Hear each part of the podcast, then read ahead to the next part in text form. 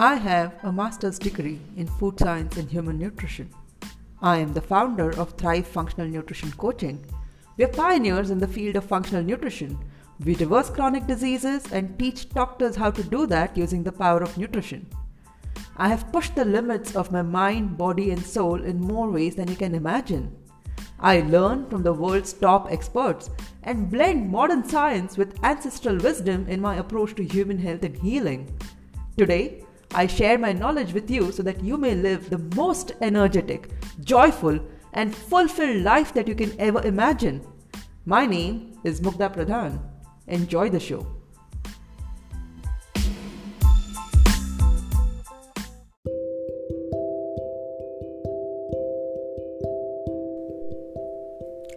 Welcome, this is episode one, and we are going to talk about coffee today. Uh, why coffee? Because someone from my tribe asked me, uh, as in, they sh- actually shared a research paper in, in the tribe about how coffee was beneficial in uh, reducing liver problems, and you know, that made me want to delve a little deeper and investigate what was really going on with coffee because we generally recommend that people avoid coffee and i'll tell you why we do that. And uh, here was a paper that was showing me that coffee might have certain protective and healing properties. So i, I just went in deeper. And uh, surprisingly i actually found out there are quite a few benefits of drinking coffee. But before you conclude that you have to start drinking a cup of coffee right away uh, listen to the entire show and then decide whether you're going to drink it. So what are the benefits? Uh, most of them had to do with the liver. Um, there were quite a few papers right from 2007 that uh, were showing that coffee consumption actually impacted the liver positively.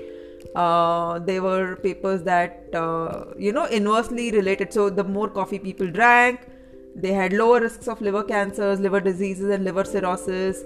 Coffee consumption was showing that it reduced the risk of hepatic fibrosis and cirrhosis which is basically like your liver getting scarred and like you know your liver losing its functionality um, and then, of course, uh, there were papers that were talking of how coffee uh, prevents cognitive decline, which means uh, you remain sharper and your memory remains stronger. And then there were a few papers correlating coffee and uh, you know its positive impact on depression. How women who had one or more cups of coffee had lower episodes of depression and mood swings. And then um, there was one paper that was talking about uh, coffee having a preventive effect on stroke. Uh, a few papers talking about uh, you know coffee reducing the risk of all cause mortality. So there were a lot of uh, papers that spoke of uh, coffee benefits, and I had to investigate deeper, especially the liver connection, right? Because from what I know, uh, coffee does uh, you know, the, our body kind of treats coffee like a toxin. So uh, I was really curious why is it that coffee is having a protective liver, uh, effect on the liver? And what I found out is one is it activates the NRF2 pathway. So the NRF2 pathway are uh, you know it's it's an intrinsic pathway that uh, humans Homo sapiens have and it is a neuroprotective pathway that uh, gets triggered when the body experiences oxidative stress. So, if your body is experiencing some sort of oxidative stress, then the NRF2 pathway gets activated, and when the NRF2 pathway gets activated, then the body creates antioxidants, and because of these antioxidants, then there's a protective effect that comes across, especially glutathione. So, uh, when the NRF2 pathways are activated, a lot of glutathione is produced in the body. But the question really is is it worth having coffee and activating your NRF2 pathways if we can think of all the other repercussions that coffee ha- might have on your body? So, the reason why we saw that coffee was having this protective effect in the liver, at least that's my hypothesis, that you know, a lot of these research papers are just showing that uh, the, the risk of liver cirrhosis or liver fibrosis is much lesser in people who are drinking coffee versus people who are not drinking coffee. Uh, very few are really investigating into what is causing that differential. And I, my hypothesis is that coffee, like coffee consumption, induces some level of oxidative stress, and to counter that oxidative stress the nrf2 pathway gets activated. And when that nrf2 pathway gets activated several antioxidant genes and proteins get activated. And those have this protective effect. But now before you go and reach out for your cup of coffee like i said uh, understand what else might happen when you consume coffee. Because uh, see again uh, you know these plant or antioxidants like whether it's it's it's the uh, caffeic acid that's coming from coffee or whether it's the chlorogenic acid that's coming com- from coffee. So these are the polyphenols that are there in coffee that are triggering this antioxidant effect. Uh, they they all come in with some kind of risks also right? So you could experience the same antioxidant effect if you did something less toxic like for example uh, hot and cold exposure right? Like you alternated uh, hot exposure with cold exposure. Either in a shower or you did like an ice bath and a sauna you did something like that. It would trigger the same nrf2 pathways without any of the toxins that would come in from plant anti- antioxidants. So uh, just using coffee to trigger your nrf2 pathways i think uh, should be done with a lot of caution. Uh, because coffee like the beans right? Like coffee is made from the beans of the coffee be- coffee plant and it's a seed. So typically when you look at plants and when you look at plant anti-nutrients or plant defense mechanisms that a plant makes most of these defense mechanisms are loaded in the seed which is like the baby of the plant. So the plant doesn't really want anyone to eat the seeds the plant wants animals or mammals or maybe birds to eat the fruit and like you know discard the seed so that the seed may grow into another plant. And mo- like most animals even if they eat the fruit whole their system doesn't break down the seed. It gets passed out just like that through their poop. Uh, it's the same with humans. Like if you've tried eating quinoa you'll see quinoa come out the next day just like that. Uh, it might the idea might sound gross but we are not really meant to digest seeds. Uh, they just pass through our system right away. And uh, coffee beans are seeds and a lot of the plant defense mechanisms would be in the seed as well. Now uh, what a couple of research papers have shown is that despite all these positive benefits that uh, coffee supposedly gives coffee can also trigger chromosomal damage which means your dna could be affected if you are a long time consumer of coffee if you're drinking coffee for too long. Apart from this you know like what really concerns me about coffee is coffee the way their coffee beans are processed itself they're prone to a lot of mold growth. So mold is like you know uh, that that black like if you keep bread out for too long or what would grow on your fruits. So mold is ubiquitous. It's, it's it's like there everywhere and it grows very easily especially on coffee beans. So most uh, coffee companies, most coffee estates don't really care about mold because in the end that coffee bean is going to be dried and it's going to be roasted and it's going to be powdered and you're going to get the coffee powder, right? So no one really cares the mold on coffee and most coffee brands are loaded with toxins that come from mold. So uh, mold when it grows, it releases byproducts as a part of its growth and these byproducts are often toxic to us. And these are these are called mycotoxins. So coffee can actually have a lot of mycotoxins without you realizing it. And sometimes if you're suffering from unexplainable health conditions it could be because of these mycotoxins that are coming in from your coffee itself. So one is the risk of mycotoxins because you can't see these right? They they, they like the coffee beans are roasted and ground and they come to you in coffee powder. So you can't even see uh, if, if there could be a mycotoxin inside the inside this powder but then every time you make coffee you're going to get exposed to these mycotoxins.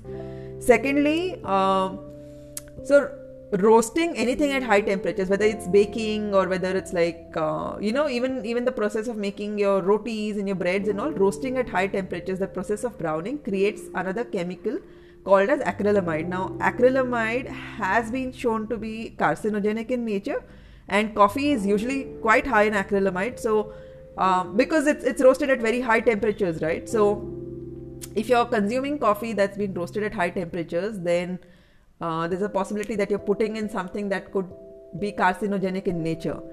Uh, the other thing is most coffee plantations are heavily heavily pesticide uh, dependent because uh, they of course want to increase yield and uh, you know the coffee berry is a very tiny one so it's not it's not got like a huge thick uh, crust over it that the pesticide won't penetrate to so most coffee beans are actually loaded with a lot of chemicals that are coming in from the pesticides itself. So, not, I mean, you're, you're like loading your body with so many chemicals every time you're drinking a cup of coffee.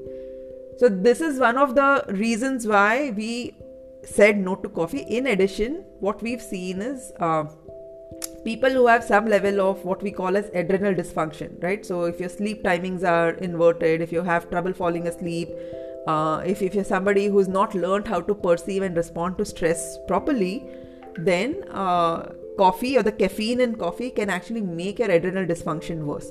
So, who should be drinking coffee? Well, there's another reason uh, why some people get triggered by coffee is their ability to metabolize caffeine is slow. So, there's a genetic variant. Some people are fast caffeine metabolizers, some people are slow caffeine metabolizers. So, if you are somebody who is a slow metabolizer of coffee, uh, then if you drink coffee beyond maybe 12 or uh, 1 pm in the afternoon, that caffeine is going to be still in your system until it is bedtime. And what's going to happen is that caffeine is going to prevent you from falling asleep on time and uh, it's it's just going to make your sleep cycle worse it's going to disturb disturb your circadian rhythm and by that virtue it's going to you know impact your health negatively so, who should really be drinking coffee, or what kind of coffee should you be drinking? One is uh, make sure you're getting organic coffee. Second, uh, if you can confirm from that source that it's mycotoxin free, that would really be great. Um, third, the only people who I think should be okay with consuming coffee are the people who are not addicted to it as a crutch or a support system. So, if you need coffee and if you can't function without coffee at all, then you should not be drinking coffee because that means you're using coffee as a stimulant to cover up some system that's not working in your body. Either it's a problem with your energy metabolism, like you might have insulin resistance, or it could be an issue with your thyroid, where you know because your thyroid is not functioning well and you have low thyroid hormones, you you have this brain fog, and like you know, it's it's just very hard for you to get through the day, and that coffee gives you an artificial perk that helps you or you could have adrenal dysfunction which we spoke of and because of that your sleep cycle is reversed. So in the morning you're feeling really groggy and unless you have coffee you just can't wake up. So if you're experiencing any of these symptoms then coffee is not a good idea.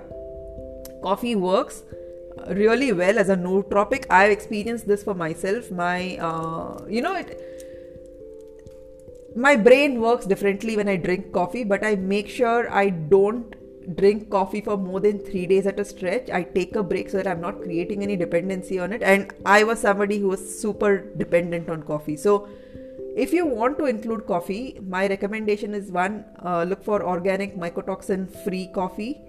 Second, um, don't make it a habit don't make it a dependency because if you do that then uh, then obviously something in your system is not functioning well which is why coffee is masking that and um, avoid drinking coffee post 2 pm so if you want to drink coffee at all make sure it's in the morning and don't go beyond that because that's going to mess with your circadian and sleep cycles.